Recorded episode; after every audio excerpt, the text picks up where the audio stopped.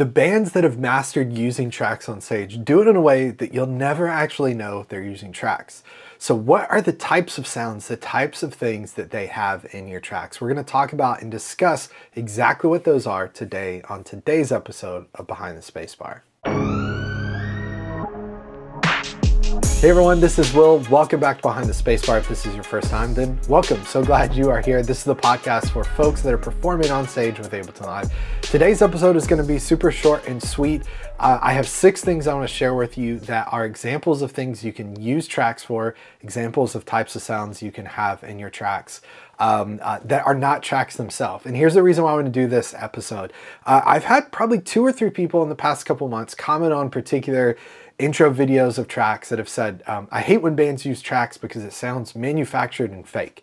Or they've said something like, um, uh, you know, when bands use tracks, it's it's stuffy and it's commercialized and blah blah blah. And I thought, well, those those comments are interesting because I've seen bands that are, uh, you know, more acoustic based, kind of folky based that use tracks that have different things in their tracks than bands that are like electronic based. I've seen EDM acts that are very heavy on tracks, and I've seen rock bands that are heavy on tracks, and I've seen acoustic based bands that are heavy on tracks. And all three of them sound different. So, how can they sound commercialized? And at the heart of what they're saying is um, they're sitting in an environment, they're hearing a band use tracks in a way that's, that's uh, maybe not the best possible way. Now, context is everything. I've preached this many, many times before that, again, if you go to see a jazz trio and you suddenly hear a full size band, full size orchestra playing, you're to go, something's not right here. But if you walk into a small club with an artist with amazing vocals that has a very electronic, uh, you know, kind of heavy influence, EDM style music, and you hear a lot of tracks, you're not to say, man, that show sucked. You're to go, man, that artist was incredible. Uh, it's all about context, right?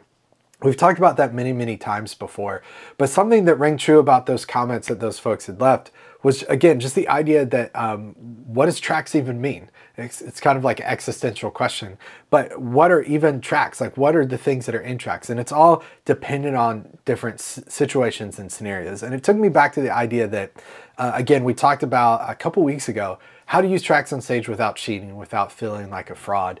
And a lot of times people hear tracks, backing tracks, and they think what's happening is everyone on stage is faking it and the sounds that they hear are coming from the, the tracks, right? And that's simply not true. In some scenarios, yes, but it's simply not true. The, the artist you see on stage is likely singing um, the majority of the show, if not all of it. It's not tracked vocals. Just because you saw that one clip of Ash- Ashlee Simpson on stage doesn't mean, uh, on SNL, doesn't mean that every single pop act that you see is faking. A lot of them are, but not every single one that you see is faking uh, singing on stage. So I got six things really quickly that I want to share uh, as potential ideas of things you could put into tracks that are not tracks or you wouldn't consider to be tracks uh, that will allow you to uh, do the goal of what I think the goal of good production is. Good production is not seen, it's felt. Good production is not noticed, it's an emotion, it's a feeling. So you walk away from a show um, not going, ah, that, that band used a lot of tracks in it, but you walk away from that show going, man, what a really cool moment. Like that band sounded incredible. And it's because they used elements of tracks and different things to really enhance their show. I will warn you up front, this could be an even better tutorial if I had examples of each of these things, but I wanted to get this content out as an encouragement. And here's what I need from you. If you're watching on YouTube and you go, Will, this is this is great. I love this idea. Can you give me examples, audio examples of each of these, or show us how to do this in Ableton? Uh, if I get enough people commenting, which is like one or two, if a couple of you comment and go, Will, this is great, show us how to do this in Ableton, um, then we'll do a follow-up tutorial on this, right? So instead of just a podcast episode, we'll dive deep into this. So we got six things. I want to run through these really, really quickly to share examples of things that are not tracks, what we consider tracks that you could use and put into tracks to be successful. Number one, this sounds like a cheat, but it really isn't click and guide. And you go, well, Will, don't you have to have click and guide to use tracks? Yes, but you don't have to have tracks to use click and guide. And what I mean by that is if your band is playing with click and guide, you can then use timecode. You can use MIDI to control and change presets on your keyboards, on your guitar pedals, on your amp modelers, amp simulators. Um, you can send timecode to your lighting console to control video to keep it perfectly in sync. You can send MIDI notes to a teleprompter solution. Um, you could do so many things that don't require the audience hearing anything. Uh, you can have guide cues, slate tracks, cue tracks in your ears that remind you of verse coming up, remind you of lyrics going into a particular situation, remind you have like stage direction notes to say, uh, you know, center stage, stand over here, pyro's coming up, don't step back too far or your butt will be on fire. Uh, little things like that that are in your ears that the audience will never, never hear. Now, if you're listening to this and you've never used tracks on stage or you're just brand new to this, you may go, yeah, Will, but using a click is restrictive. We can't flow, we can't change tempo. Well, yeah, you can. You just program that into the click and say this verse is going to be a different tempo than that verse. You can be as free and you can have as much flexibility. Your tempo can flow just as much when you're playing with click as without it. It's just when you're playing with click, you're choosing and being intentional to flow as opposed to just flowing because you can't play in time. Okay, so number one, click and guide only. A lot of really cool stuff we can do with that, and it has no sounds eh, at whatsoever. Number two, enhance thematic moments. What I mean by that is um, you have moments of your show where uh, maybe the lights are going to dim down and it's a, it's, it's a breakup song, right? And you want this really emotional part of the song where their life was in despair and everything was awful until they met this person that they complete them. Their, their life is whole now. But at this really dark moment, we want to enhance this thematic moment of the show. So we can use click and guide play along with that, not to it, but with it, so that we can track light so that tracks fade to center stage. We can use a uh, guide cue that tells the artist to stand center stage. Um, all the lights come down except for this one spotlight on the person to enhance the fact that they're all alone in complete despair there. But as that's happening, then, and I'm kind of cheating to get ahead to some of these other ones, as that's happening, we can use effects to, to kind of uh, make that a really big moment, right? We can use a cymbal swell to swell down to that. Uh, we can use white noise and chaos and chaos and then slowly drop it to nothing to where it sounds like science, silence to enhance that thematic moment. A, a perfect example that uh, I've used multiple times before, but one that I thought of preparing this episode um, years and years ago would have been 2013, I believe. I was in Florida on staff at a church there. We did a big Christmas thing at the uh, whatever the hockey arena there is that the hockey team plays in Atlanta. 30,000 people. Every campus of our church was there. It was massive. And we had a moment where we wanted um, some drummers to come out and play, uh, I guess, like marching tom drums, whatever it would be called. It wasn't bass drums, but they're kind of wearing it. We want them to do hits with the drums. Well, we didn't mic the drummers up. They were certainly playing and they were actually playing their part. But what we did is we tracked some drums beforehand, uh, playing that part. And then I actually went in with uh, uh, some sine waves and basically made some hits so that as they hit, there was this more emotional kind of impact happening. Um, you could say, well, Will, that's faking it. Okay, but were they playing on stage? Yes, they were. Were there also things enhancing what they were doing? Well, yes, they were. Okay, so you wouldn't walk away from that and go, I didn't like that part where they were using tracks. You couldn't tell we were using tracks in that moment because what was happening in the tracks, the goal was to enhance this thematic moment of the song to enhance the instruments that were on stage, right? Hopefully that makes sense to you. Number three, sound effects. So again, this kind of ties into number two, but um, uh, you know, glass breaking, a, siren happening. Uh, uh, you know, I'm trying to think of examples of sound effects. I think we've all know what sound effects are. But if you're using Click and Guide Live, um, uh, you don't even have to necessarily have Click and Guide to have sound effects. You could have like a, a drum pad or something that has those programmed in. But using sound effects will add this other emotional layer um, that instead of staying on stage and breaking glass and miking it up and making sure people don't get cut, just have that noise, that sound effect um, uh, in the tracks. Particularly if you're doing a lot of production with a lot of sound effects um, uh, in the studio, you can literally just render those out and have those in the tracks uh, uh when you perform live. Um, and it's again going to help create, going back to number two, a really cool thematic moment. One final thing I'll throw in here that I didn't plan on throwing in.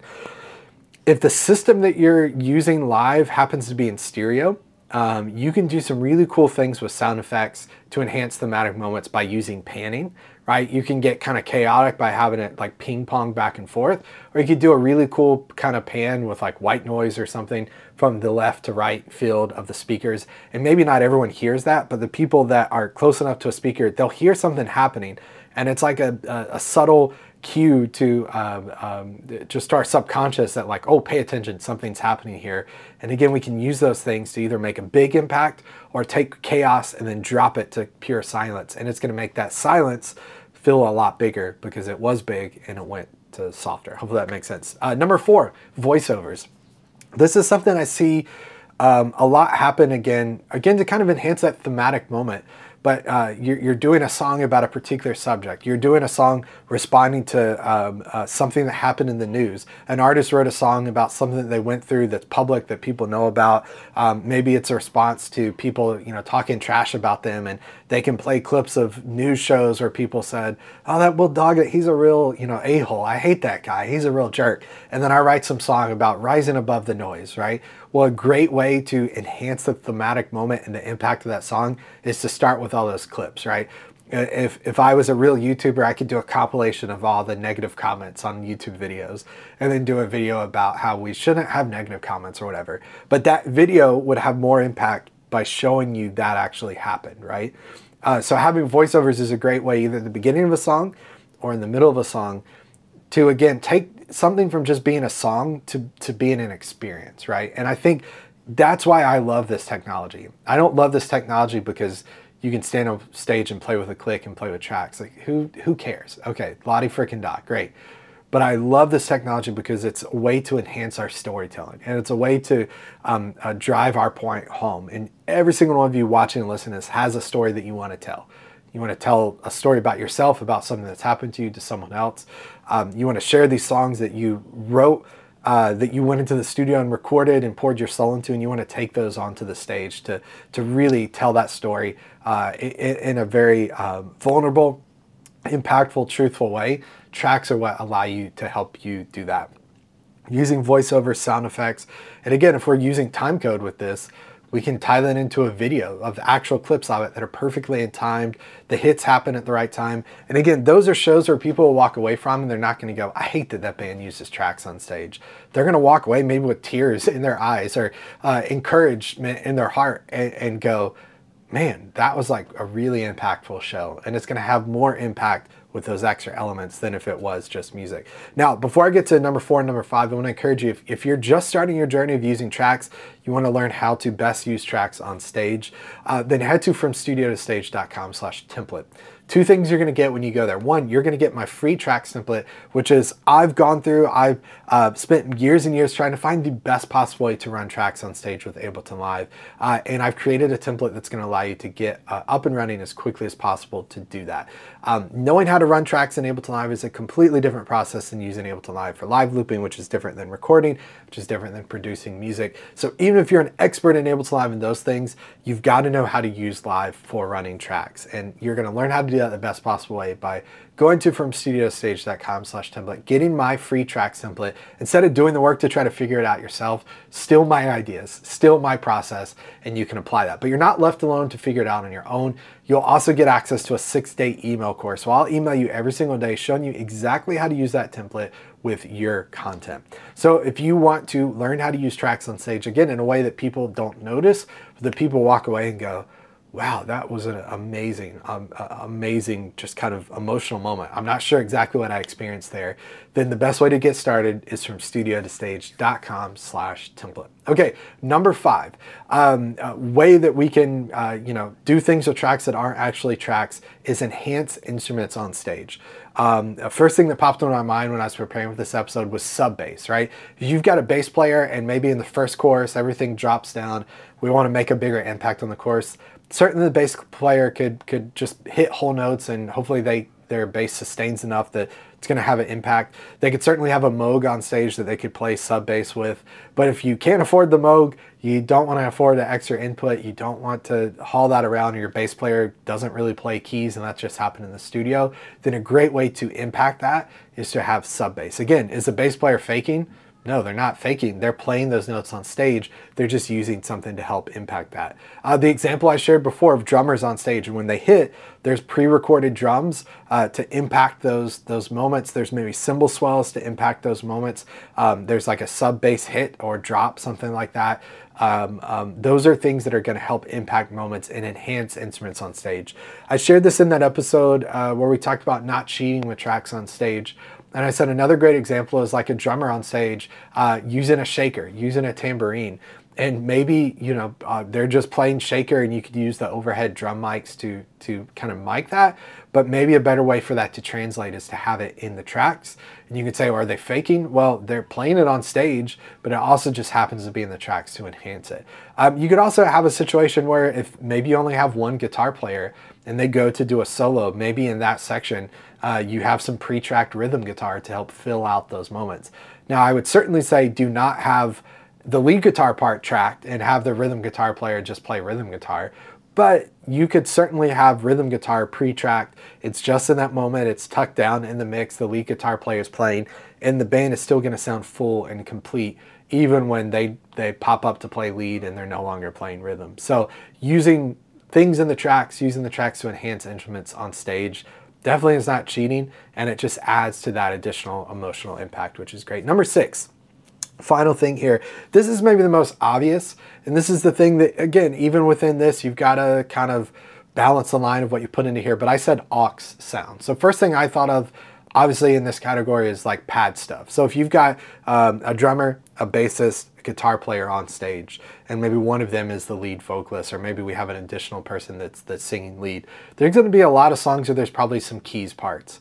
If there is a piano part, um, that's a very noticeable instrument. Anyone that that that um, has ever you know has hearing of any sort, has ever heard a song ever, is going to hear a piano part and know that's a piano part. And so that's something that as soon as our ear hears that, we're to visually look for the cue to see someone playing piano. Now, again, this is up to you. You could have just a keyboard on stage and the person could fake play the part. They should probably actually play the part, the piano part. But a pad an ambient pad, for example, is something that when you hear, unless you actually know music really well, you're not to know what that is. You're just to know that's that sound that they use in records, right? That's just it's part of the song. And so that's something you could certainly have in the tracks with like a trio on stage. The, the bassist is surely playing, the guitar player is surely playing, the drummer is surely playing, the lead vocalist is surely singing, but you have the, the pad kind of ambient pad thing happening there just kind of fill out the sound to add some extra um, elements, right? Uh, I have BGVs listed here. Again, this one you have to use tastefully and you have to use in just the right spots.